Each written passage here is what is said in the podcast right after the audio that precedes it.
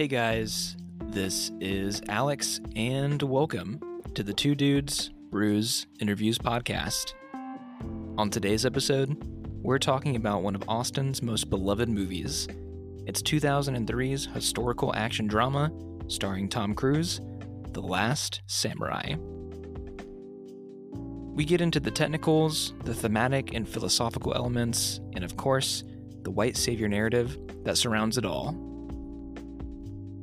If you like what you hear, consider subscribing to the podcast. Leave us a rating and review, and maybe even tell your friends about us. With that being said, we hope you enjoy the show.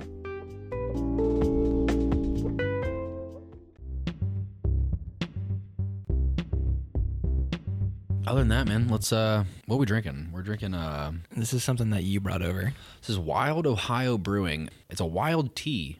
Um it ain't like fucking half and half uh what are those called? Arnold Palmer? Yeah, but the um the teas, what are they called? God, I'm getting old. I can't think. Arizona? No, the alcoholic teas that everybody drinks. The twisted ones? Twisted teas. It ain't like that. I've never had one of those actually. Oh, they're so bad. I don't plan hate on ever trying it They make me sick. Black cherry bourbon barrel is what this is called.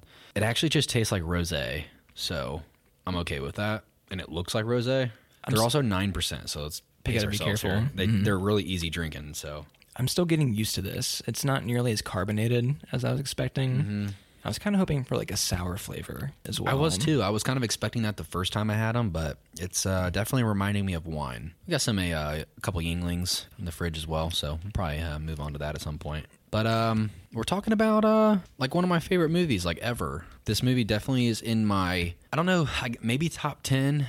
Let me put it this way: it is one of my favorite B plus movies. It's not quite like a masterpiece, but it's like it lays somewhere on the precipice of getting close, and it's like one of my favorite one of those. You've been talking about The Last Samurai with me for years Yeah. now. I'm actually shocked that it hasn't come up on the podcast before today. Yeah, man, uh, I've been saving it. I wanted to hold on to it for a long time. It felt like uh, if we were going to do it, I wanted to uh, take our time and get there. I knew it would come eventually, and and uh, here we are. So that's that's that's fine with me, man. When was the first time that you ever saw this? Um, I think it was with my grandpa when we used to live with my grandparents uh, shortly after my parents got divorced. So I was probably like, you know, 12 somewhere. I was pretty young.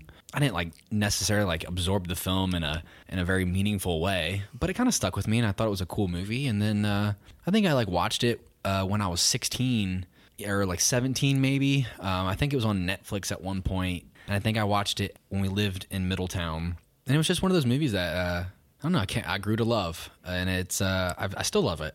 I, I still return to it uh, probably once a year. Is this like one of those movies where you would come home from school every day and pop the DVD and No. watch it a thousand times? no, it wasn't one of those. it's not a Tron Legacy or a, an, an Inception. Uh, maybe maybe I did, but I don't. I don't have those fond memories of it like that.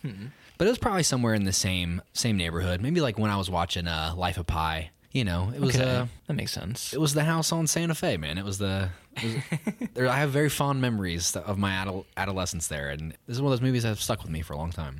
You know, I had never even heard of this movie, and that's weird because I think this made like four to five hundred million dollars at the box office. It has Tom Cruise in it. Yeah, I've never heard anybody talk about it except you. It actually does. It, it it did better in Japan than it did in America, I believe. That's what I've heard. But yeah, man, I love this film. It it's like a little rough around the edges, but I also think it's a it's a movie that outside of like the Oscar nominations every year, I feel like lately as I'm growing into adulthood, I have been so much more interested in very experimental films, a lot more like art house. And this is a film that reminds me of the era that it was made in, the like the history drama. Like they just don't really get made anymore. And when they do get made, they don't get nearly as much attention now as they did back then they're a hard sell when there's so many movies that are quite frankly like a little bit more interesting on paper you know what i mean like you, you stack this up to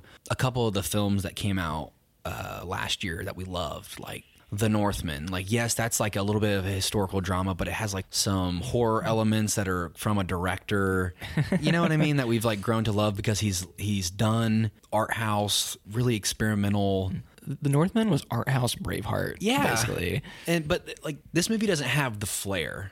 It doesn't have the art flair to what I think is pretty much modern cinema now. So when I go back to films like this, it um I don't know, it just reminds me of a different time. It has a certain charm to it. Yeah. The critical reception to this movie was not the greatest, from what I've read, at least. I saw that it has like 60 ish percent on Rotten Tomatoes, and I'm a little confused by that actually. Yeah. I ended up liking this quite a bit. Okay. Like, I'll- I'll go off and say that straight up here at the beginning. Like, I thought this was a pretty good, entertaining movie. I think this is uh really hard to tackle. I think in today's climate because I don't. Th- I think this if this movie was made tomorrow, it would be met with even more critical uh, opinion. I guess just negative reviews because it'd be like, oh, white savior. Maybe if it was made like a year or two ago, maybe like when I feel like uh, that was like the biggest talking point in the world. Where Was like, this like the Green Book era, like when that one Best Yeah. Picture, that kind of shit? it just feels like uh, the whole white savior complex. Is, like it could, you could very easily write this film off for that reason. And I think I will tackle this in the way that will completely combat that perspective. Okay. Because I think there's a lot more going on here than I actually think the film does a, a good job of presenting to you. I think it's deeper than like the editing that like the way this film gets portrayed. I agree with you. I think that it's there somewhat. It's like thirty percent, maybe twenty percent white savior, but it's um it's a lot more mature and layered than what most people would think. Exactly. It, it's not it's not cheap. Like there's a little bit of it. There's always a purpose behind every move that gets made in this film. It's a very political film. Like uh, a lot of uh, negotiation. I'm a huge fan of the dialogue in this film. The Japanese culture gets portrayed in this film. It's very um, there's some finality to it. There's always um, like cliffhangers, almost like there's like a lot of shutting of doors and conversation, and I find that um, a unique discovery along the way for Tom Cruise's character of, of Nathan Algren, and it's a unique learning experience for the character and and the samurai, like uh, in particular Katsumoto, and the relationship that gets developed uh, throughout the film. Yeah, I completely agree. I thought that the focus on like the purity of Japanese culture was really interesting in Yeah. this second act where we're we're just kind of hanging out in their home base, like this little village. Uh-huh. That's like my favorite part of the movie. right Yeah, mine too. Usually, I don't say that very often. Usually, the second act is my least favorite in every It's the lull. I thought it was like far and away the best aspect of Yeah. the entirety of this thing. So I will say this: um, I know you have not seen it, and I had only seen it last year in the fall, around like November or October. But I watched uh, Seven Samurai for the first time, and I had owned it for a long time, and I had yet to watch it. I, I think I got it for Christmas like two years ago. And I finally had the time to watch it. I think the film draws really heavily on that at times because, first and foremost, a lot of films are so inspired by like uh, Akira Kurosawa and Yeah, uh, definitely. you know like your favorite director. It's like it's your favorite director's favorite director. So um, I think the long periods of nothing and talk and and simmer are very charming. And uh, being able to like this is a long movie. It's like three hours long. It's pretty damn long. Yeah. Uh, there's a reason I only watched it once. I've seen I've seen this movie. I think I've given probably at least a week of my life to the, to this film. so yeah, man. Anyway, I want to know what you think. Like, uh, did you have like any frustrations going uh, throughout the film?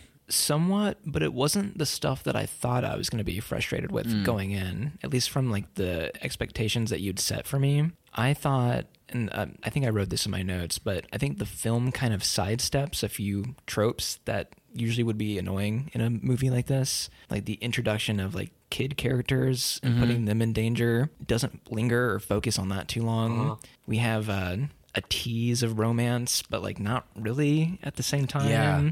that's one that I'm a little uh Still on the fence on? yeah, even it was there so little, but I still went eh.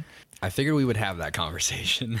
definitely. Aside from that, I think the movie it's a little romanticized about this era like when um, Oh, yeah. I don't know if you looked into like the historical Actual history. Yeah. yeah.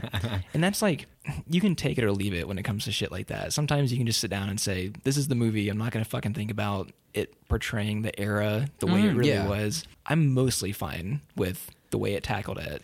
You know, um, I think we kind of had a similar discussion when we talked about the king, where like there are some historical inaccuracies with that, but it's like also, of course, like these films are made, they're loosely inspired by events. But yeah, like just understanding that it wasn't this cut and dry. You have major change to society and societal structures, like when culture changes. Like I think we experience it now. I think we've both been alive long enough to feel to feel the world change in the last couple years. Oh, yeah. in, in the way culture and politics have changed and It happens fast. very quickly. We've had conversations, me and Elizabeth, about how different is the world going to look 50 years from now? Like when we're old, like what will the nature of our reality be?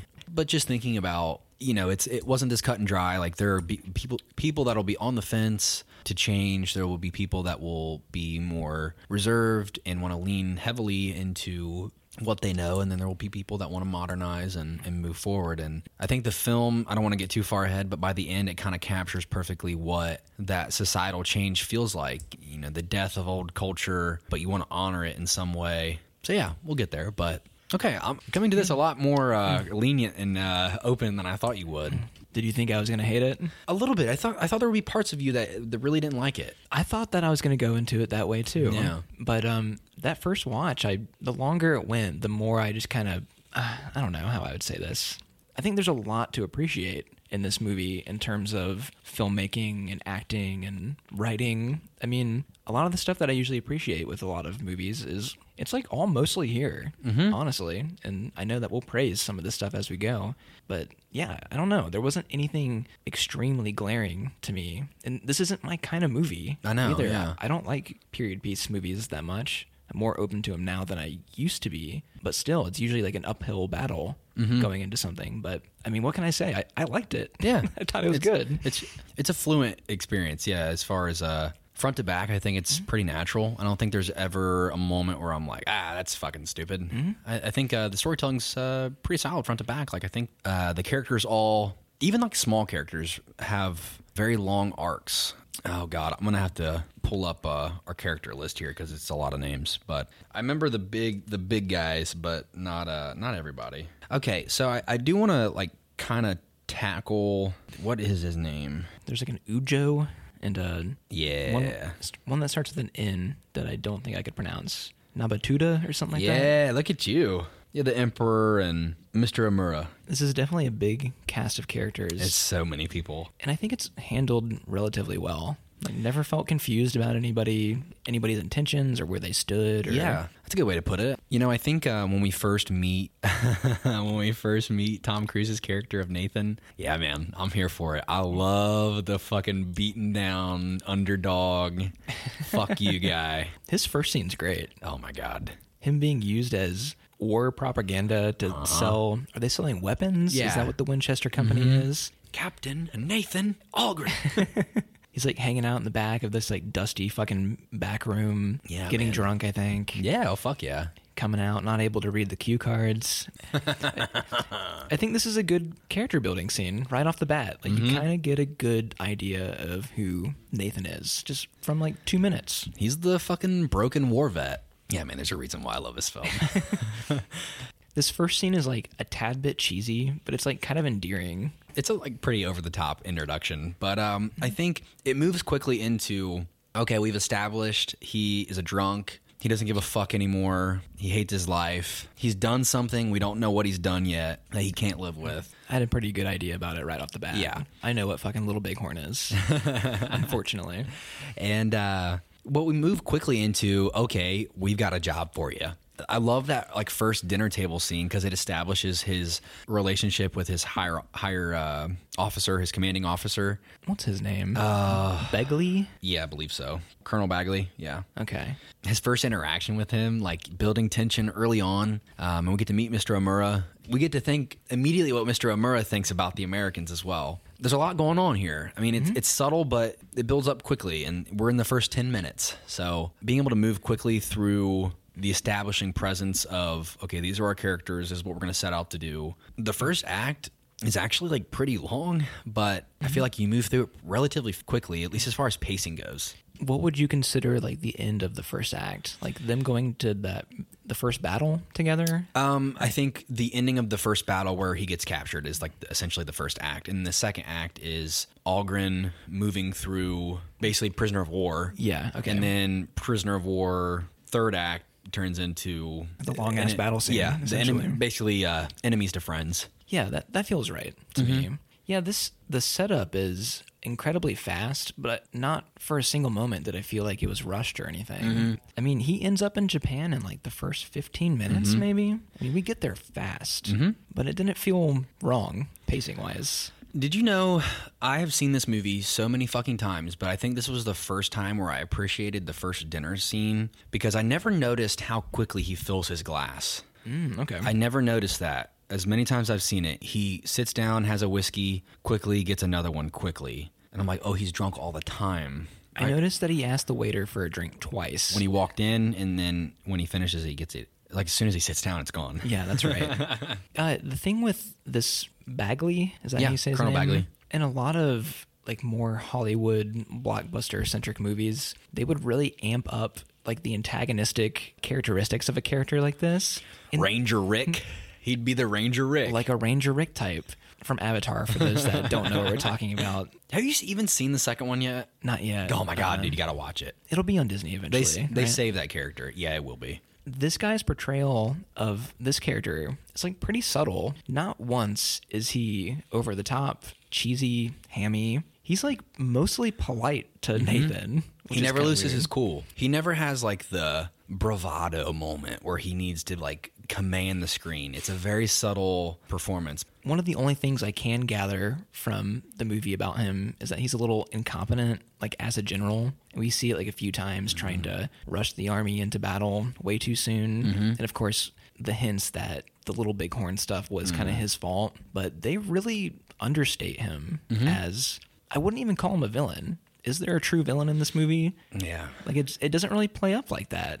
No, um, that's actually a good question. I never really really looked at it that way. Yeah, there's conflict, but it feels more. How do I put this? It feels like putting your parents in a home, like like it's a. There's just like events unfolding, and like these characters are like kind of just dealing with it. It's not really. um It's like the, just the progression of of society is like weighing down on all these characters. I mean, Mr. Omura, maybe mm-hmm. he might be the closest thing to that, like a, a villain. Mm-hmm. But even then, He has his own interests, and it makes sense. But he's also like a, a fucking cheesy, fucking sleazeball of a businessman as well. And I think another thing with seeing this movie through older eyes is that I I never really paid attention to his character's motives. It's very similar to I think what we experience in America with business being so closely tied to politics yeah, and how that affects policy and the pressures of essentially uh, corporations creating policy and change for either the good or the the bad for uh, society. it's usually the bad. Yeah, correct. uh, it's it's typically it benefits one person and then it affects everyone else in a, in a negative way, most likely. But anyway, uh, depression. Uh, anyway, um, you know, I think uh, you're you're completely correct with moving the the troops into battle early. You kind of get the understanding that Colonel Bagley is really just here just to like get paid. This isn't his battle. He's really just here. To, uh, he's just here on business, basically. yeah. But Nathan doesn't really operate that way. And I actually think he's a man that, that operates from honor, but he's lost it. The film doesn't tell you that though. You kind of have to like see it. I don't think any point in the film dialogue really explains the relationship Nathan has to the way he views the world. You kind of have to like piece it together. He as a character is just broken and I think he mentions it to Katsumoto, saying like every soldier has nightmares, and Katsumoto gives him the wisdom of only a man that is ashamed of what he has done. You know, Nathan says, "You have no idea what I've done," and so I think um, the way he operates compared to Colonel Bagley. I mean, Colonel Bagley just seems like uh, the way he views the world is so cheap compared to I think ultimately like that what we get to see from our characters. Like in that second act, you get to like absorb the beauty of life and death. And Nathan's character operates that way, but war has like taken it from him. And the second act allows him to rediscover like the beauty of life. Yeah, because we're kind of unclear about what relationships he has back home in the U.S. I mean, I'm assuming that he doesn't really have friends or family. during my notes, I, I had talked about Nathan. I think mentions it only once, and it's in the second act where he says, uh, "Like this is the first time I've had a good night's sleep in God knows how long." Basically, mm-hmm. um, you know, this is the only place I've I've known a, a undisturbed night since he left the farm. Which is probably like young boy. Yeah, like you know, eighteen. Like I'm signing up for the army. I don't think you really get that really anywhere else besides that hint of dialogue. Like I think this man was just a young kid and he gave himself to the army, and I think he still cared about people because he developed a relationship with um, the Native Americans and his atrocities. He can't. It's it's taken that joy from him. And of course, you know, Colonel Bagley like basically teases him about it the whole movie. But he does the same thing here. But I think uh, I think it's a redemption arc for mean, the character. Yeah, the entire movie definitely is Nathan's redemption, like through discovery of this new culture to mm-hmm. him. Yeah, because he has nobody at home. Even this Zeb guy that he meets up with, mm-hmm. he thought he was dead b- before they find each other in th that back alley. It's an interesting take for a main character, and the movie doesn't spoon feed you the pieces to. It doesn't beat you over the head, I should say. Yeah. Um, oh, I, I meant to bring this up earlier, but random fact of trivia: the guy that introduces him uh, to go on stage for his little presentation Yeah. is. Captain Nathan out. Yeah. Did you recognize him at all? No. He is the news guy from Die Hard. What? You know what I'm talking about? Yeah, I know who you're talking about. I've never seen him in anything else. Really? But when I was looking on Letterboxd, like scrolling through the, the cast and what, what all of them have done before, Wow, I didn't even think about that. I didn't even notice it. like what the fuck? There's a few others in this movie that are kind of like that too. Like, oh, I've seen you somewhere. Yeah. Uh, Wormtail is in this film. Fucking Peter Pettigrew. oh, Capital. yeah, I love that. What is this this guy's name, by the way? Oh. Our our, uh, our rich English aristocrat. He is um goes by the name of Simon Graham, Mr. Graham, That's right. played by uh, Timothy Spall. He is uh, Wormtail in Harry Potter. I didn't realize that till last night on my second viewing. I don't He's know how. lost so much weight like since these roles. Like nowadays. Yeah, he's very very very slender. Hey, good for him then. Yeah. But yeah, man, he. This is a fun one. Um, I geek over this film. It's because it's like the you know me. I'm a fucking romantic, and uh, this like movie uh, feeds that ego inside me. It definitely does have like a romanticized Yeah. tone. Like it's very uh, what's the word? Like schmaltzy in a way. Yeah. And, and I mean that in a good way. Yeah. Like this is one of the movies that I can accept that tone. We've got Captain Nathan arriving at Japan right after this uh, these like small dinner scenes in the beginning, featuring the one and only CGI shot that I thought was noticeable, Mm-hmm. like that it aged somewhat poorly, but it's just the ships on the harbor like when he's Mm-hmm. coming in like oh that's CGI. There's only one time I actually noticed it was when they're riding horseback when they're actually bringing Nathan back to Like to, the village. to the city. Uh, when they're basically returning him, because when they the emperor grants them passage through the mountains, you can it's very very clear there are CGI horses and stuff like. Oh, line. really? Yeah, I barely noticed it. I was like, oh, that's uh, something different. I watched this in standard definition. okay By the way, that probably helped. I got it from the library, and everything there pretty much is that. Library, Yeah. fuck yeah. Aside from that, I didn't notice any glaring special effects that like hadn't aged well. There's some green screen when he's on the ship, like showing up in Japan, Yeah. like, and you know that doesn't bug me, A lot of this film is practical. and that's something I miss so much. Yeah, man. I, there's a reason why I return to it. Hey, and there's a reason why I return to Lord of the Rings. Oops, excuse me. Uh, once a year as well for those uh, glorious practical effects. Now, don't get me wrong. There's some CGI in Lord of the Rings. Oh man, for the time, man, it still holds up. And it's, I mean, they're dude, they're twenty something years old now. They are they're still so good. They did what they could. Like anything they could do practical, Mm-hmm. they did, and that's true for this movie too, for the most part. I think. Um, I think what really elevates this film for me the absolute most. I want to knock it out and just gush about it, but it is our score written by your boy Hans Zimmer. You're definitely a Hans Zimmer boy. I am. How can you not be? I like him too. He is literally the man. I will tell you right now, I would die a happy man if I could just see Hans Zimmer perform one time with like a with the symphony orchestra, and Well, hey, if he ever comes around here, then it, it's got to happen. we'll fucking go. Um, I like Hans Zimmer. I don't know why I don't stand him to the degree that you do, but like Interstellar is one of my favorite movie soundtracks. Just period. This is my second favorite to that. Um, it goes like Interstellar, The Last Samurai, Kung Fu Panda, Kung Fu Panda 2 specifically, but and then like maybe like Inception or something like that. But Some of the stuff in Dune was super interesting, like the bagpipes and all that. yeah, it's so strange to like tie that to that film. But yeah, Dune was inter- Dune was a very experimental. Uh, one of the most experimental uh, movie scores, rightfully so. I mean, it's well earned. I cannot wait for the second part to come out this year. That's going to be so fun. I think the thing that's different about this one, at least opposed to what he does nowadays, is it's Hans Zimmer with full orchestra, just so many instruments colliding The on piccolo. Give me the piccolo, homie. I don't even know if I could like name or hum motifs from this, but I know that it was very encapsulating and beautiful throughout the whole thing. It's a lot of um a lot of strings and a lot of woodwinds. Your battle beats are met with, you know, big drums like.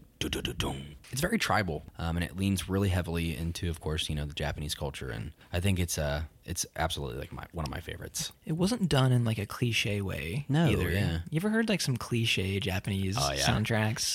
Ding ding ding. Like it's like uh Like I didn't know like music could be borderline racist. you know what I mean? yeah, it's like uh, fucking shitty wall.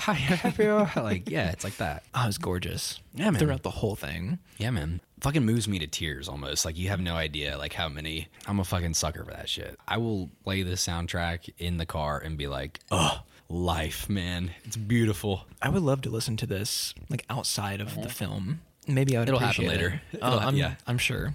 We definitely do go into like film soundtrack type stuff when we're hanging out after recording Yeah. nowadays. I'm into it. Yeah, um that really elevates the film for me. I think especially like in the second act when we get to like really like settle in and uh, get to know things uh, for what they are. Like I think um this whole second act is it like fucking flies by, man. Like you would think it would be, it would be boring, but it just it kind of captures you and you move through it like really fast. This is the stuff that would bore the average person. Yeah. I think it was all developed like very well. I thought that there's a lot going on for Mm-hmm. how slow the pace is in this section. We've got his rivalry with Ujo that kind of slowly builds throughout this Mm-hmm. Section. I love that guy. You get his like blossoming friendship with Katsumoto, like him warming up to the family Mm-hmm. at the same time. That guy with the N name, he's Katsumoto's son, right? Yes, it's uh Nobutada. Yeah, that's Something right. like that. Like he seems to take a great liking to Nathan, like in a very like wholesome way. These relationships are all built naturally and end up being kind of wholesome. When we finally uh, like start to exit out of this second act, I get a little sad. I want like It a, is. I want a ten episode series of just him hanging out in the village. I know. You know what I mean? It is, man. It, it is like it leaves that sour taste in your mouth. You're like, no, this, you mm-hmm. can't do this. like when the ninjas attack. Oh, fuck yeah. Like I was genuinely surprised because I had kind of went into such a sense of comfort. yeah, And I'm like, oh wait, this is an action movie. yeah. Don't forget. kind of forgot. Yeah. Hey, you know, I don't want to skip over this. I don't know if you caught this. In the very beginning of the film, Katsumoto has a vision. Did you catch this on your first viewing? It's the tiger, right? The white tiger. I caught it on the second time around. Yeah. You I always I I figured it would happen. I'm glad you watched it twice because I I figured you would miss it because I almost miss it every time. It's easy to miss. It is, and I think like when it when that vision comes to like when the basically his prophecy is fulfilled, it can like come off really weird if you don't know what's happening, if you don't know mm-hmm. if you didn't catch that right in the get go. I thought that was pretty cool, like pretty interesting because one of the weird things is is that um, Eastern philosophy is not really something. I, th- I definitely think at this time when this film was made is something that I don't think was really popular in America or like something that's like well known, like meditation and like maybe so, but like to me it could be something that would be kind of jarring for like your have like I'm a Fox News guy and I'm gonna go watch a movie about war Like, Yeah. you know what I mean? I think that would be really bizarre. What's this calm meditative bullshit? yeah, man, come on, man, bust out the muskets and get these motherfuckers. like, you know what I mean? Like, just something, you know, something uh, kind of weird, man. Like, can I just say that's a weird concept to be like, oh yeah, let's take Tom Cruise and like put him in Eastern philosophy, samurai era war. Okay, like we're doing that. It's definitely an interesting choice. Okay. I mean, this movie, like, to me, if you kind of like strip back the fact, like, if you strip down the action scenes and you like focus on the second act and the ending of the film, it's like just a philosophy film. Like, I think that's kind of why I like it. Yeah. It's just a lot of philosophy. And I want to be honest with you, I think until I just recently watched the film, I finally understood what the, the cherry blossoms meant. A man can spend his entire life looking for the perfect cherry blossom and it would not be a life wasted.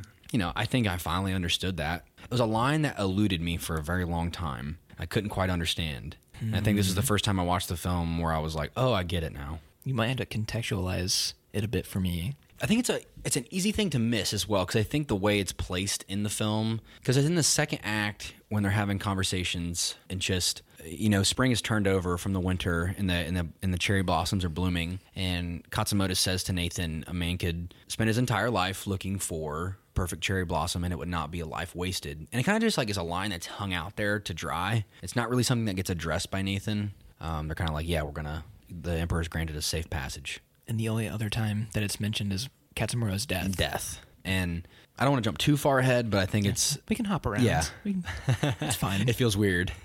uh, it's such like a finality, like ending, like it feels so Oh, yeah. capping of uh, a conversation. But you know, uh, the point being that all the cherry blossoms were perfect, meaning that life is perfect. Uh, like the journey of life, the entire ride is perfect. Like even the shit, even the imperfections. like everything's there for a reason. Yeah, like there's um the beauty is in the experience, not like what you would uh, normally frame as like good and bad. The journey of life is a is a perfect thing and not a a problem to be solved or a thing to find. I think that's what it's getting at. That makes sense to me. Yeah. It, I never got that until like a couple days ago. well, hey, it barely gives it any attention. I know really. it's, it's it's in a weird spot, and I mm-hmm. think it can be like, wait, what? Because I think it's like literally like twenty to thirty minutes of like the most intense on the ground. People are getting their fucking uh, abdomen shot open and their heads cut off, and like, and then it's like midlife is good, man. Yeah. Just to throw that in there real quick.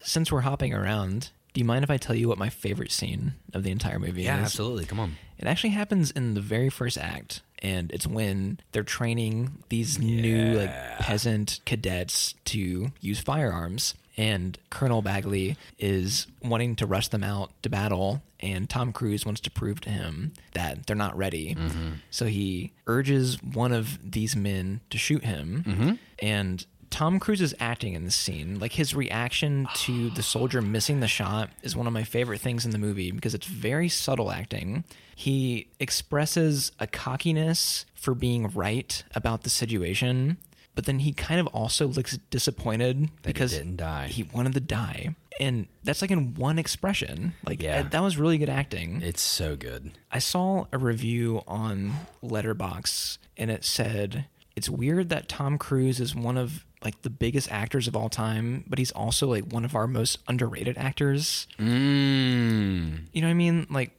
we look at him as like blockbuster guy. Mission Impossible. Honestly, I think this is like one of the best roles I've seen him in. I also read someone say that this and Collateral are his most underrated performances. Mm. Collateral is my other favorite mm-hmm. by him for sure. You're right. That's like one of my favorite scenes as well. And it's such a commanding scene because it shows you that he's right, but he's not in a position to essentially command. You know, he's he's under Colonel Bagley. And he proves his point, and even the ego gets in the way. And Omura wants to get Katsumoto because he wants to build his fucking railroads and all this shit. Like stuff like that is um it shows you really who's pulling the strings here pretty early on.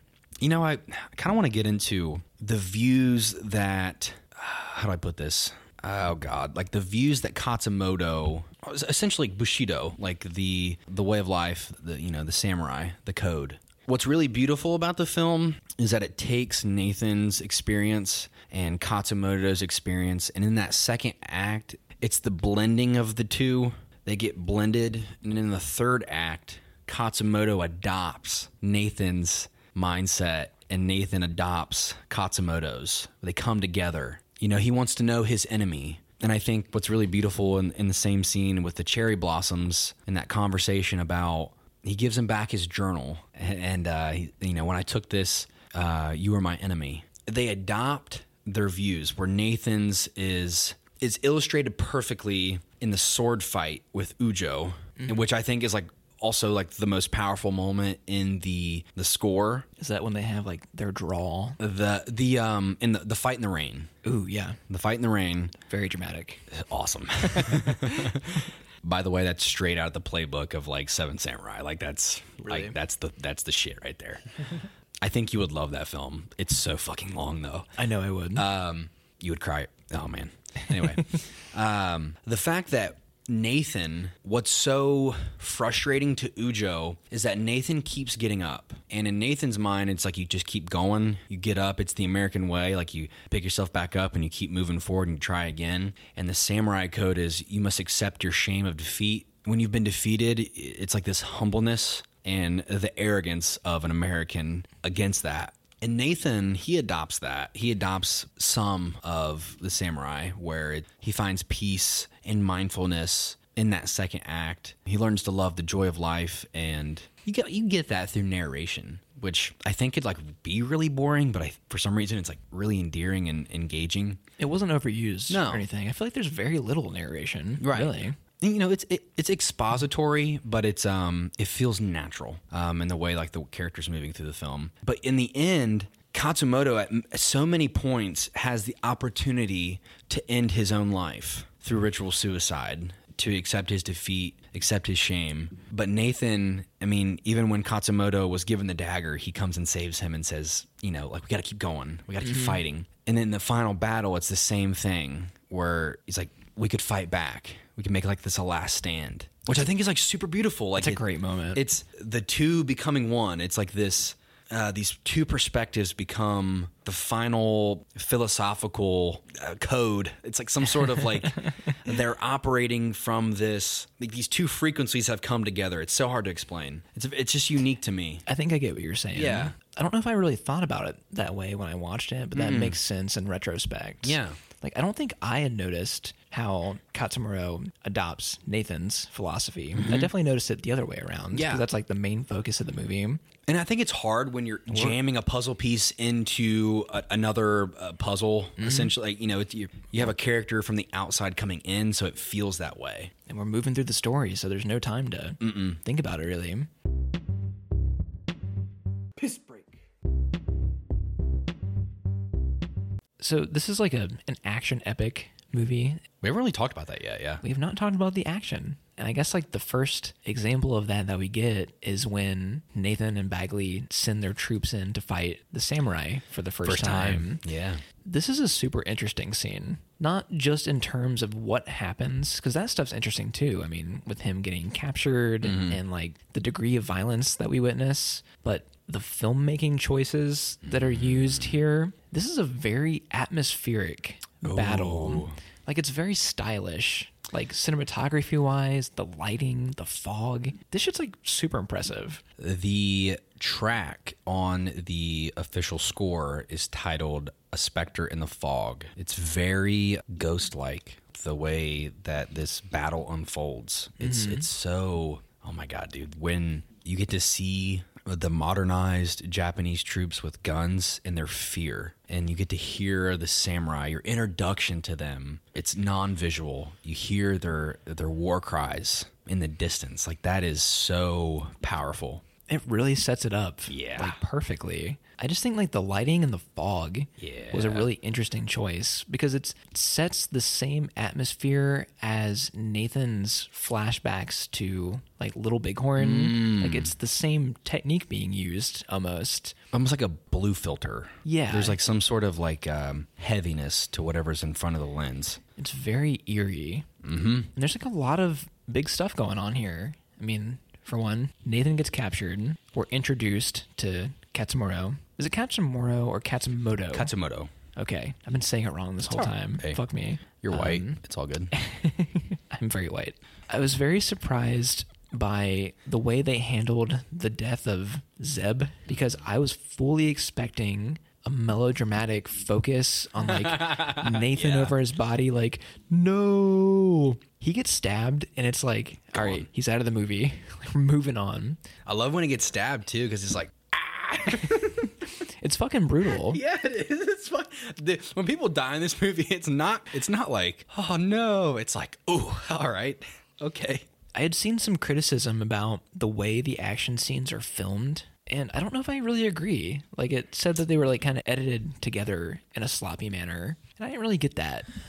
You know, no, yeah, no, fuck that. Like, it's, I think it has a really nice balance between the brutalism and like the over the top, like, you kind of romanticize it. There's like, s- it's, it lies somewhere in between. I think the film kind of takes the pr- approach of, um, I think this, I think the, the same writer, fuck, I think he might have directed it too, but Gladiator, uh, hold on a sec. I'm pretty sure Gladiator is directed by Ridley Scott. It's the same. He wrote the the same writer. Okay. Um, the same the same guy that wrote the screenplay for Gladiator. I don't know don't know his name, but you're great. Never seen Gladiator. By the What? You have never seen Gladiator? No. You motherfucker! It's coming up then. I'll Um, get it. I'll get to it one day. no, it's coming. I'll I'll make a fucking mission out of it. Okay. Um, if we're gonna lean into fucking period pieces, we might as well. Uh, but uh, the action happens, and then you kind of settle back into um, reflection during those action scenes. It's brutal, and then the moment happens, and then you have time to reflect. I think. It's a good balance between showing where every individual character is within the chaos, and then we, these um, these like fast editing cuts to like showcase how chaotic it is. I never once was confused about where anybody was or like what was happening to anybody. Ah, Like a lot of action movies have very sloppy, like shaky cam, fast editing, and it's like kind of shitty. That's super important that you say that because literally speaking of Gladiator, that happens multiple times. Really? Where it gets really fucking sloppy. Ew, does Gladiator have like bad action scenes?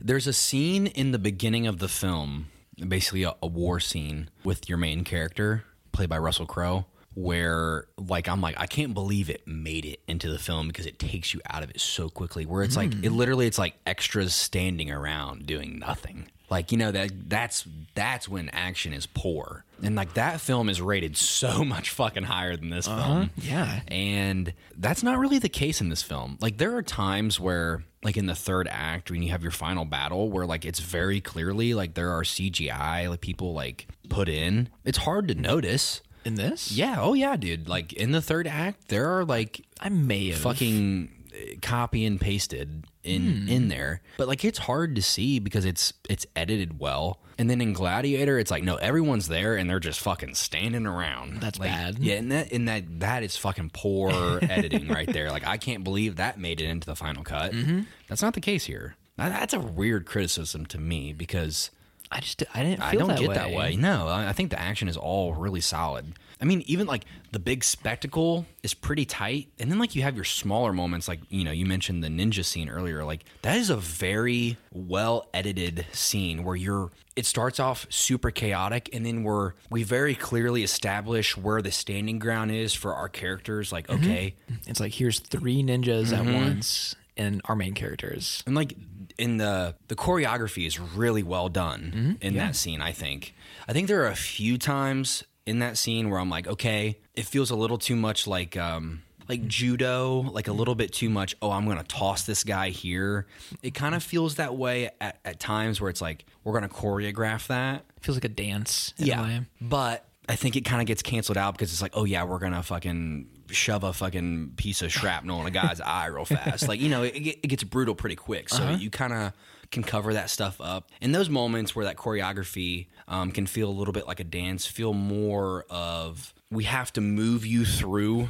It's a quick movement into a different establishing ground. Not to mention like the story that's being told throughout that scene where Nathan is now getting to prove himself, you know, to the samurai that he's he can fight and he saves Katsumoto's life, which is like again fulfills some sort of prophecy. It's kind of hard to miss, man, but it, it's like very subtle storytelling. Yeah, I, I don't see the the criticisms towards directing or editing hmm. these action scenes. I thought like they were really strong. And usually this is the stuff that would be like the highlight of the movie for me, but that second act is so good that sometimes I I stop thinking about the action and I'm like, I want to go hang out in the village I know, again. right? Yeah. You know?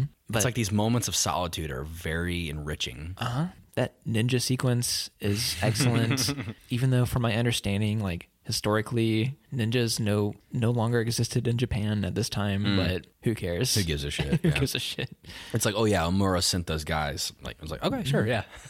when it comes to like our our third act big battle scene, I think this was handled so well Mm-hmm. in terms of like pacing. It keeps the battle fresh for like how long do you think this goes? 20 minutes? 30? yeah, like 25 maybe. Like it's so long, but it yeah, you're right. It does keep very yeah, it's fresh. There's very naturally developed stages of the fight. You feel the momentum like swing towards one side or the other. At the beginning of that last battle, like the samurai are getting demolished at Yeah. first. And then we have the introduction of like these fire arrows where we trap the imperial forces in. The pacing is just so good. It feels like you're like kind of like reading a history book. Like you're reading a battle. And you know, I think um what's really funny is like the references that Algren makes to Katsumoto during the battle about like, you know, Persian army and like, the Greeks and literally stuff that was like the basis of 300 is being like mentioned in the film. I caught that. Yeah. I wasn't sure if, if Yeah. that's really what the inspiration was. Because it's, it's like 200 and something against the thousands. Yeah. Right. Yeah, 300 versus uh the thousands. Okay. Yeah, that's why it's called 300. For some reason, I thought they said like, we got like 297 or something like that. But um, you know, the pacing is is really solid. I think those like they're those are our big action hits. You also have like when they're escaping, like basically Katsumoto's escaping and his son passes. Yeah. um, that's a great scene. That is a great scene. I love the way. Oh, dude, it like almost moves me to tears when I watch it. Just the moment that Katsumoto he holds himself in this stoic way, but he takes like this last view of his son. He takes him in one last time. Like that's really powerful. I think if I only had like one criticism about it, it's the whole uh, leave me behind. Like that's kind of a, the, the leave me behind trope. Yeah, as our main character like stands around to Mm-hmm. watch the atrocity unfold. Like that's that's a pretty like Hollywood cliche, but I think the action scene leading up to him being shot, like that was all executed Mm. like great in my opinion. I love like that small set. The little bridge. Yeah. Yeah, that was awesome. God, you would like if you enjoyed stuff like that, you would absolutely love Seven Samurai. Like it's fucking awesome. I guarantee it would become like an instant favorite if I saw it. If you think the the war aspects of this film are really well done, you would think that the Seven Samurai is one of the best things you've ever seen because it, mm-hmm. it like the way battle is handled in that film is it's like reading Art of War. Like it's so interesting. Like mm. stuff like that is it's unique, but they So don't get made like that. So it deserves the reputation that it has. Yeah, it's not like okay, so I've seen it. I've only seen it once, granted. When I watched it, I thought at the end I would feel like absolutely decimated, like my heart would be broken into a million pieces. I didn't feel like that, but like this journey that you take throughout that film is really oh my god, it's, first and foremost it's so long, but just like the scale of it it's hard to explain. You, you kind of have to experience it. The situation itself is small but the scale feels so grand. Like it's mm-hmm. it's very unique. It's essentially like you have a mercenary clan coming and attacking this village and like making them poor raping their women and you know taking their crops. Oh, and then they hire seven samurai to come defend their village. That's all it hmm. is. That's all that's, That's the whole literally the whole movie. But these like it's a small step one over the other through like this weird journey and discovery for all these characters involved it's it's very uh, unique but anyway That sounds incredible. yeah you would love it The only action sequence that was kind of wonky to me was. Do you know what I'm going to say? like when he's walking in the streets at night I think. Yeah, it's when he's going The to slow re- motion. when he's rescuing Katsumoto from Yeah. jail, and he meets up with these like hitmen samurai in the street, or like Omura. the, the yeah, the Omura uh, goons. yeah the Imperial guys. The slow motion isn't what bugs me. It's that we see the sequence twice. Like we see it play out in real time, and then it like reverses and shows the whole thing again in slow motion. And I was like, choose one because I, I think the slow motion actually would have been the, the better choice if you're gonna do one of them. Okay. I think I agree with you a little bit. Mm-hmm. But I think the point of that sequence was to say, hey, do the action. But previously, right before we leave, before we grant passage and we move on to that step, like to where we were, the training sequences of have no mind, too much mind, too many mind. Like he's like unconsciously going It's- through this battle and then there's like a sense of amazement after he's Yes. kind of done what he did It's the post processing. Hmm. It's a bizarre thing. I think it is a little weird. I think you're probably right. I think you you should say pick one, and you probably should pick the slow motion. I kind of like the inclusion of the both. I might disagree with you slightly. okay that's fair I don't know. I think if you cut the slow motion, it would make the scene cool, but it would be like, oh, that's like your white savior action moment. Ha ha ha. Like, we got him right here. But I think um, adding that slow motion kind of eludes back to, hey, don't forget that he's learned this. yeah he's a newbie It's the display of the culture that he's learned. okay i think that's completely fair Mm-hmm. too i just think i enjoyed the slow motion one more and think that it should have been the sole one because Okay. I, I really like when it when the film dips into like these more atmospheric like weird moments Hey, speaking of atmospheric weird moments, I got one for you. okay what's that The fucking him going through withdrawal is insane to me. It always has been the moment in the film where I'm like, whoa, that was fucking weirdly intense. it's genuinely terrifying yeah, it's like so uncomfortable. And my only gripe with it is the fact that he wakes up and he's like, I'm the most beautiful fucking mm-hmm. slumbering princess that has ever existed. he just His- rolls out the front door his fucking hair is perfect. He wakes up and he's like, My hair is perfectly swept to the side.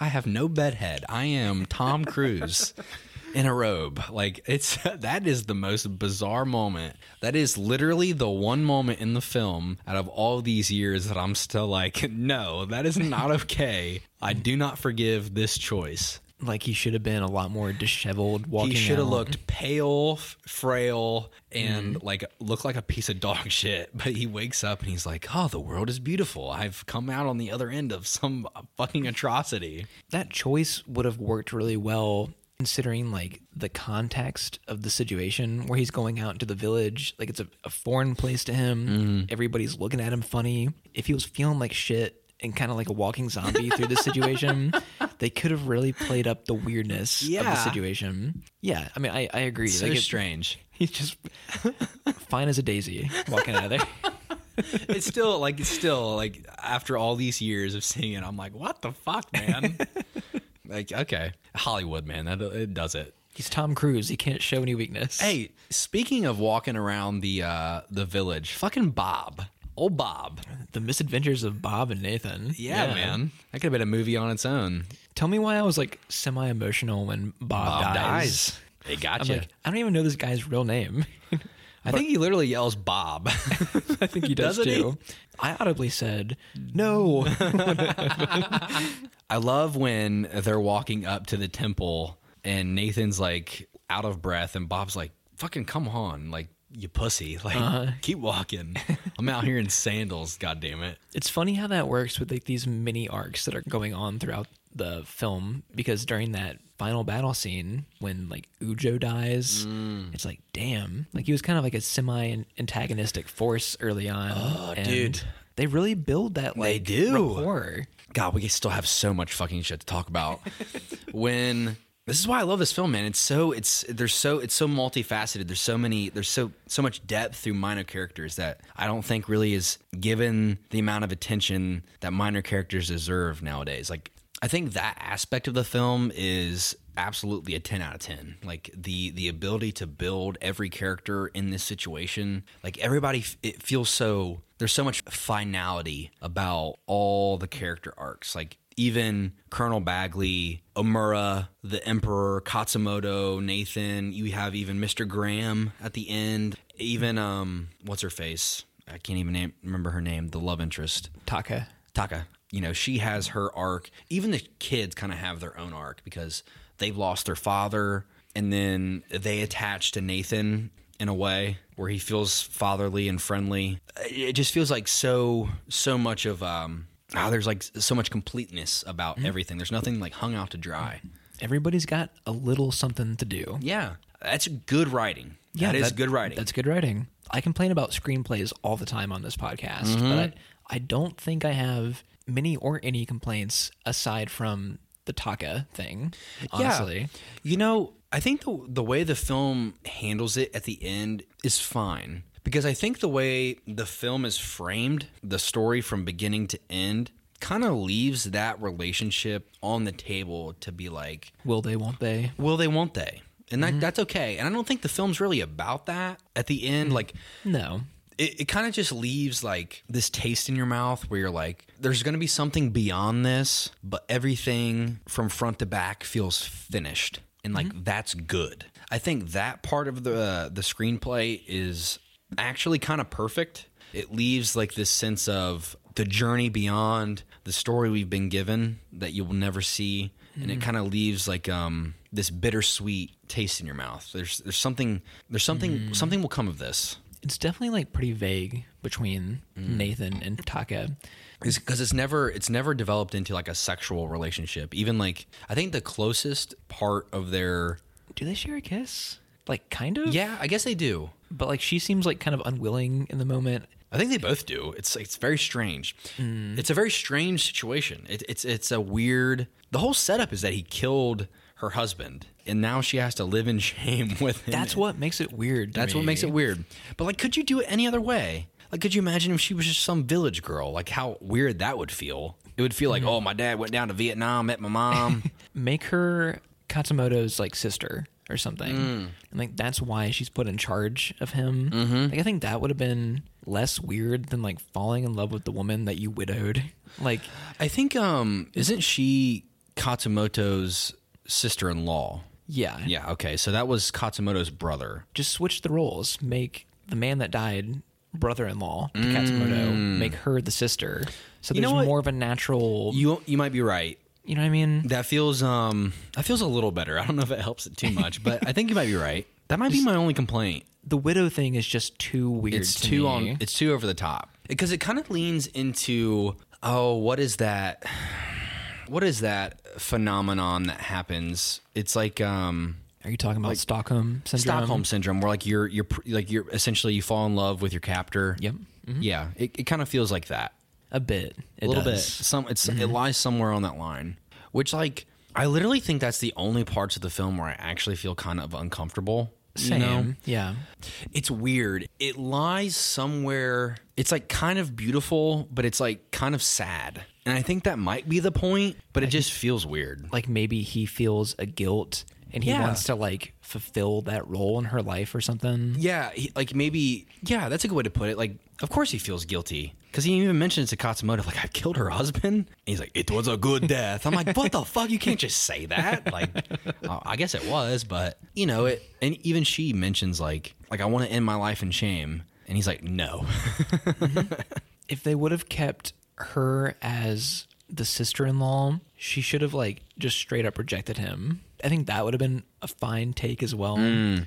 Like just give him the cold shoulder and be like, "I respect you for like being here with my family and helping out, but we're not going that way." It's also like the stepdad approach too, where like your kids have like adhered onto this father figure, and I actually like that because I was fine with that stuff. because I love the I love the conversation he has with the oldest son. He's like, "Why do you fight? You know, for us and against them?" And because they come to destroy something that I've come to love. Like that's like really powerful. Like, and I think that leans back into the sense of honor that Nathan's earning again. You mm-hmm. know, Yeah. Even Katsumoto says in the end, like, like you have earned your honor again. Like that's fucking really powerful to me. I'm gonna take a tangent here, but I've read Stormlight Archive, all four books so far, and that whole book is about honor. God, it, I wish I wish it was like easily distributable to for you to like be able to understand. Like I wish there was a show where you could absorb this because it is so powerful. There's so many people that act in dishonor and the people that are mm-hmm. honorable like make their way.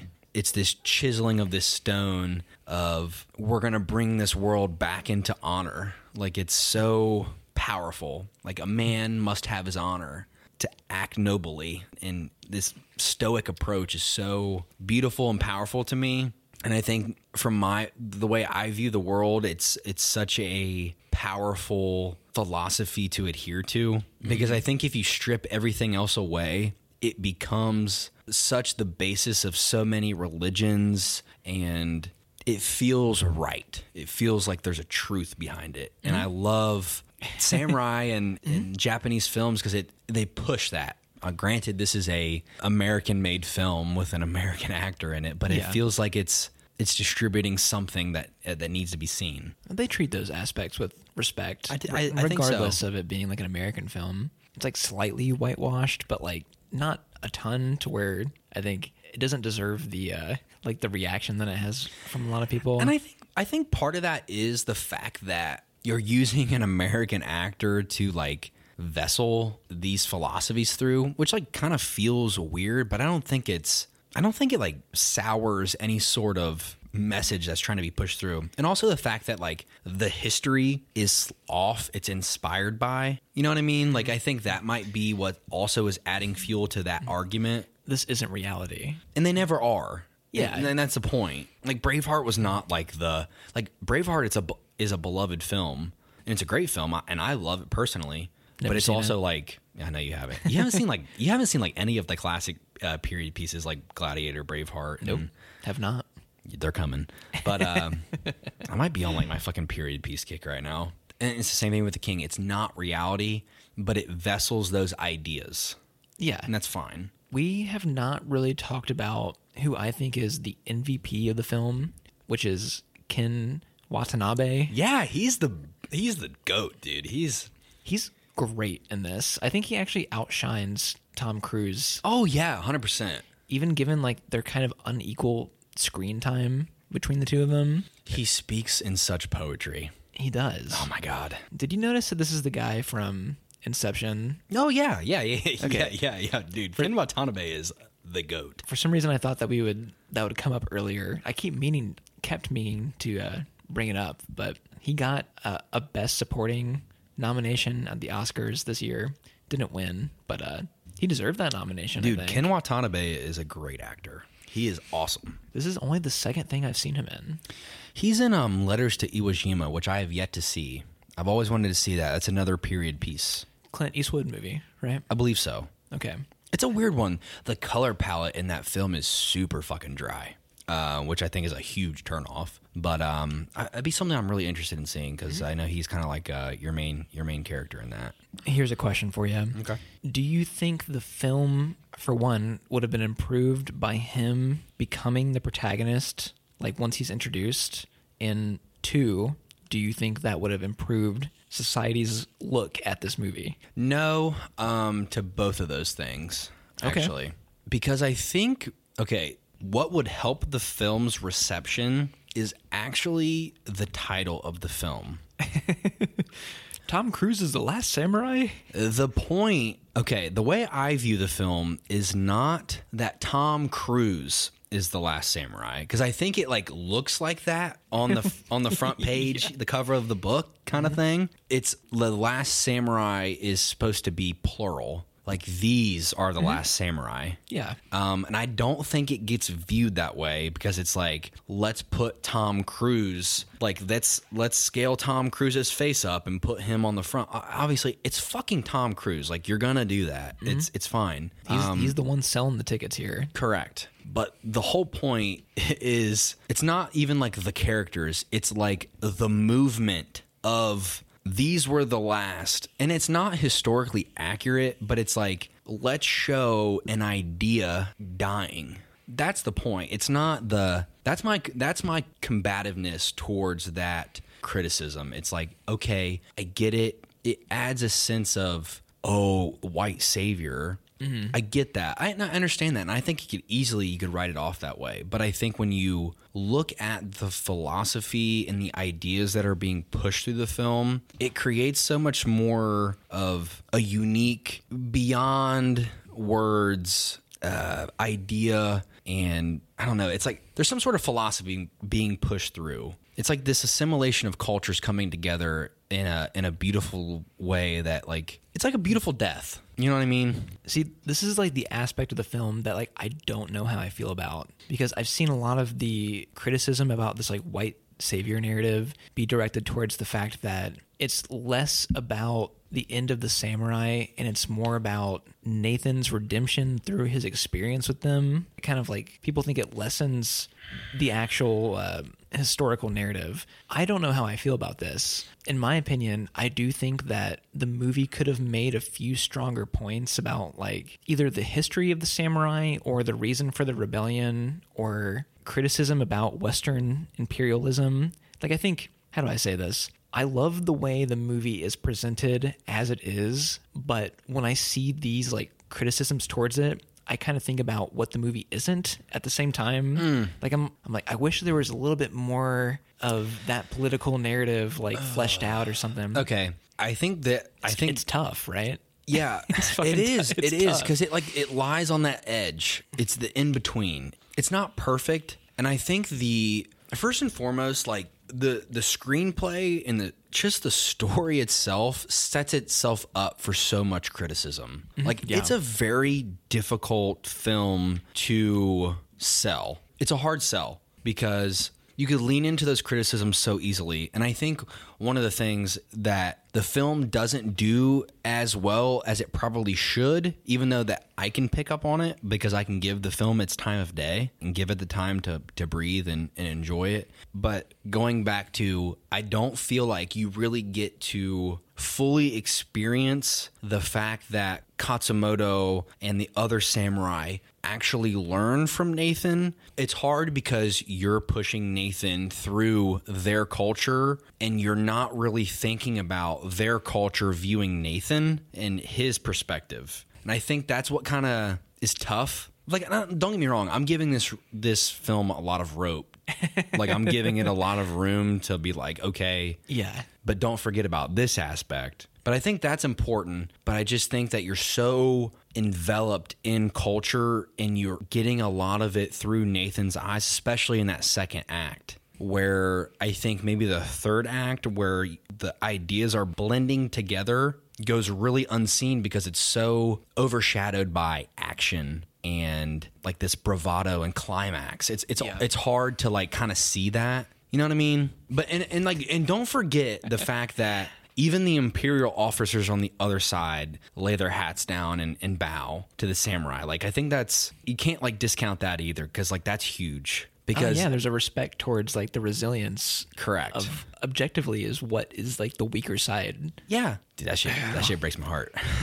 God, it's such a balancing act. Yeah. like it, it's a really fucking hard line to toe, and I understand why people are mad about it. I'm as torn as welcome anybody Wel- else. welcome to the fucking club dude this is what i have been trying to like figure out for so long because I kind of think the movie is a little overly long, but at the same time, I'm like, I need 40 more minutes. i know i know. Yeah, it's a hard film to like this is why i love it man because it, it, it's such a god it's like a good book. God this is a fucking statement. This is a fucking you can tear this down all day but like being like hey oh remember this classic like uh war and peace or you know fucking uh crime and punishment like you can return to it and like re- get something new from it every time like Yeah. there's there's like this um it's like so so much chaos that you can pull so much beauty from and at the same time like criticize for its like lack of perfection. It's so complicated. Mm-hmm. And i also think part of that is the fact that you're blending two philosophies at once because you're you're trying to digest both where like the human nature is to say hey it's either one or the other. Mm-hmm. And when they come together it feels like a mess. But the beauty of the mm-hmm. film is understanding the mess. Like that's my joy of it if it wasn't messy in that way, then we wouldn't be talking about it as long as we have been. I know. If it was like done perfectly, we would say this was done very well. And then that'd be the end. Good job, people that worked on this film. Ha ha ha! Good job. We all liked it. But I am a little torn on those Mm-hmm. elements. But I can't say that the movie did it wrong. literally i think that's why i returned to the film like there are films that we love like moneyball or like films that we like completely agree upon the fact that are absolutely without a doubt masterpieces. Yeah.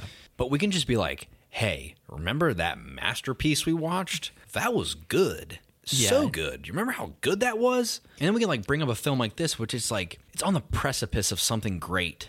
And like the moments that we love are absolutely fantastic. And we have criticisms about and like that's what creates conversation A lot of my favorite podcasts that we've done have been like the ones that we score within the five to seven range. yeah i know Tron, Suspiria, like that kind of shit. this film is um there's a lot of depth Piss break. What was the last thing we talked about? We were on the white savior thing, right? the glorious white savior yes Okay. I'm going to close out the conversation with one last allusion to that argument, I mm. suppose. And it's the one thing that I really dislike about the film, actually. And I'm bringing it in oh. here at the end. damn fucking crush me why don't you I hate that Tom Cruise is the sole survivor after the mm. battle. really okay How do you feel about that? Because I was not, I'm not a fan of that choice. You know, it's strange because it's like, oh yeah, he's just gonna like walk the horse back into that village, like, ha ha ha, look, I'm back, guys. yeah, it's kind of weird to me. I think maybe the now that you bring this up, the film would have been better with him going back home, back to America. But also, it's like, hey, even like you know, Mr. Graham is narrating the final the final lines where he's mentioning like some say the American went back home, some say like he crawled back into the bottle. You know, some say, you know, whatever. He comes like this weird enigma of history, but he's like, This omnipresent voice. yeah. but ultimately, he says, I like to think that he found a small measure of peace that we all hope to find, and, and a few of us do, basically. And, uh, and I'm like, damn, like, and then you end on that with like him sharing a smile with, you know, whatever. Like, Yeah. it feels a little weird. It feels a little weird, but I think um, the message behind it's really powerful because I think it encapsulates the story uh, in a way that, like, don't forget, like, this guy started out as like a broken alcoholic, and um, he's found something beyond this life. I don't know why I'm torn on it. There's a lot of dialogue throughout where it mentions, or he even says himself, there's so many times that I should have died. And I think like it would have been more poetic if he died in service of the hmm. cause because the movie ending with him kind of having that shared respect with the emperor kind of could lead to the misjudgment of him being the last samurai. like he shows up like in the uniform. You're probably right. sword. Yeah, he's I learned their ways. You know what I mean? I understand that. I've seen some interesting takes about this. This is um I guess what I would call like backseat screenwriting. Yeah. I saw somebody say, and of course this would require the film to be restructured greatly, but I'm I'm just going to see what you think about it. Someone said when he gets captured, do you remember that mustached soldier that's on like the imperial side? And he's the one that kind of tells them to stop, Stop firing. firing. They said it would be interesting if he was captured with Tom Cruise because this guy was an ex samurai, mm-hmm. right? And it would have been interesting for him to be the one to live at the end. Like if they, like if we have like our side mm. protagonist in a way, to where it would have kept the The cultural, spirit, it would have kept the spirit of it alive. Yeah. it would have kept it a little bit more pure other than like the white guy living and meeting the emperor in the end you have the ex-samurai who betrayed the cause in the beginning but like learned to go back to the old ways Ah, damn. You might be right. i think that would have been really cool actually I think that would have been better. I almost like vision, maybe even like Taka, like honoring their graves in some facet, yeah like would be really nice. Because I think like in the end, the way the film ends, you could still have that closing line of like a small measure of peace that we all, many of us look for and few of us find, and still have that. And then have like Taka maybe like planting flowers like near their graves or something like that would have been a little bit more yeah it would have felt a little bit more final as well. Like I think that'd been really nice, and that that actually would so much allude and honor like Seven Samurai. Like you would ha- you have no idea. Um, but um, yeah, I don't know. The ending of the film has always been kind of like a. Eh. Like there's something beyond this, and maybe it was like something that was mishandled at the end. But I think um, the journey that we take is uh, really special, and yeah. and I think uh, it's something that has always stuck with me for like the longest time. When I recommended this film, I wanted to talk about that journey, and I knew we would get to this point where it's like there's something a little off, like the way the film closes. But like everything else feels really good for them. Like like I would say ninety percent of the film feels like really solid. I agree with that. And I think in like in ways that like other criticisms we've had, Suspiria, Tron Legacy, or like those films are like definitely a little bit more of a mid range. There were some some mishandlings with the screenplay and the script. And I think this film it does such an even better job than like, you know, those frustrations that we had with those films. Like where it mm-hmm. feels like a little bit like this film is standing on much sturdier ground. Yeah, my entertainment value was much more straightforward with this mm-hmm. one. I think that's kind of what I wanted to lean into with like my previous recommendation with Tron Legacy, where like that film feels like I have my frustrations with that film because it could be so much more great than what it is. And then I think this film is like so much farther beyond that film. Yeah. And, and a part of that is is because when I was younger, these films felt so much more poetic and grandiose than what they are now through these lenses that I have now. But I think um, this film feels so complete compared to that. It's hard, man. It's a hard one. I was just interested in what you thought about that take. That's a good take. I mean, that's a good take. No, it would definitely require like the movie to be changed majorly along the way. But and that also like ruins the last conversation between uh, Nathan and the Emperor. agreed. Yeah.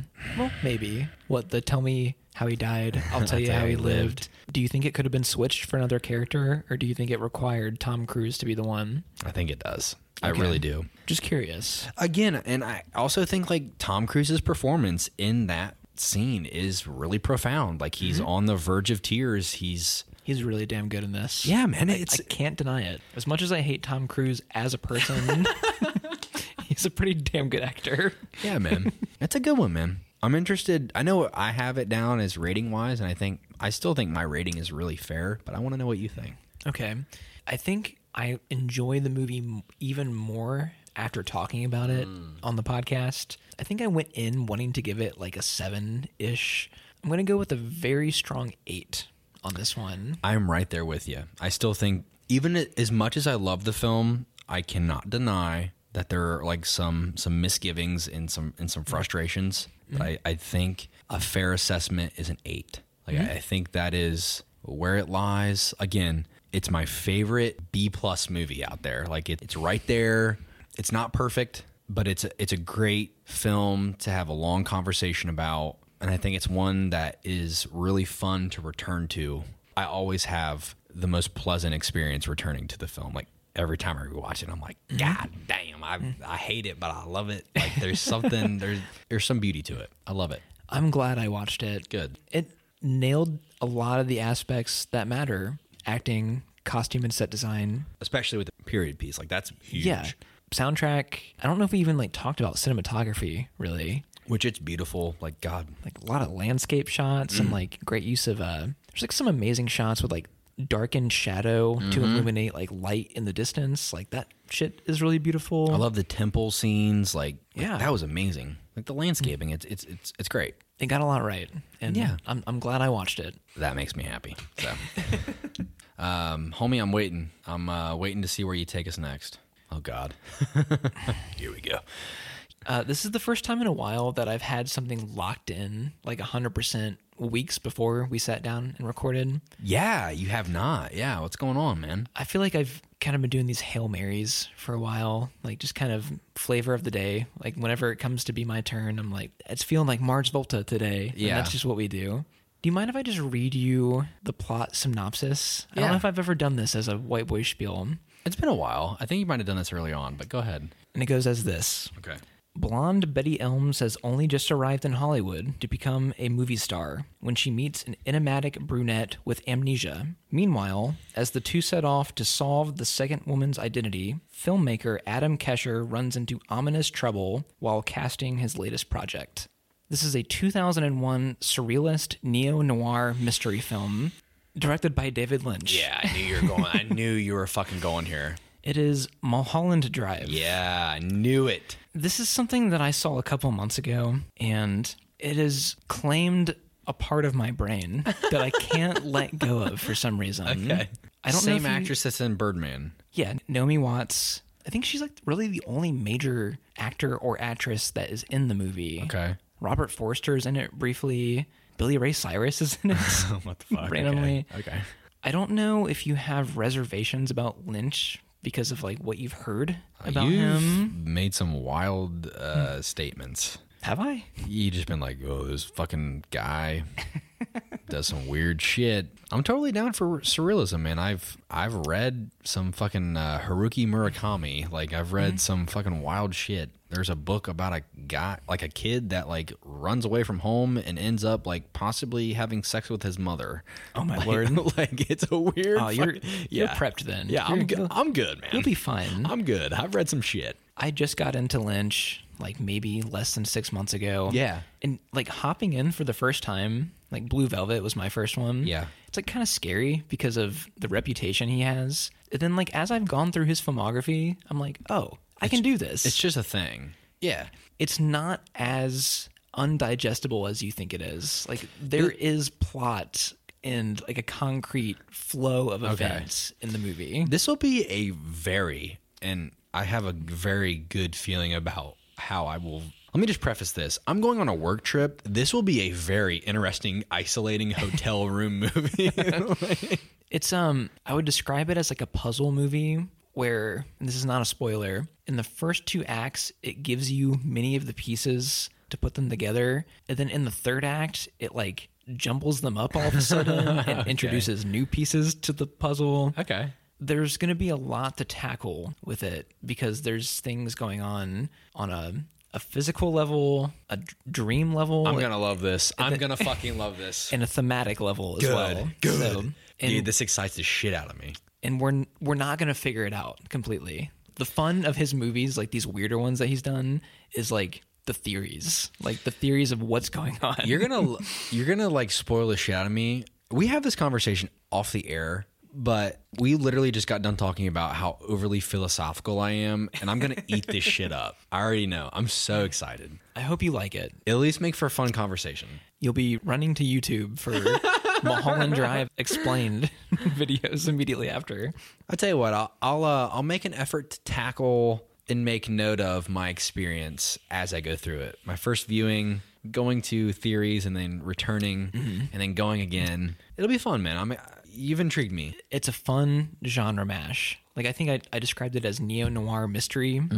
It's a drama. There's like absurdist comedy. There's romance. There's horror. Like it's it's kind of all over the map, but everything works together in a weird way that doesn't make sense to me. And that's the best way I can describe the movie. Okay. Hell yeah, man. All right, that's that's exciting. I had fun. This was a this was a very therapeutic session, to say the least, um, and I appreciate it. But um, until then, until next time, uh, Getter, if you could do me the honors of uh, signing us off. Adios.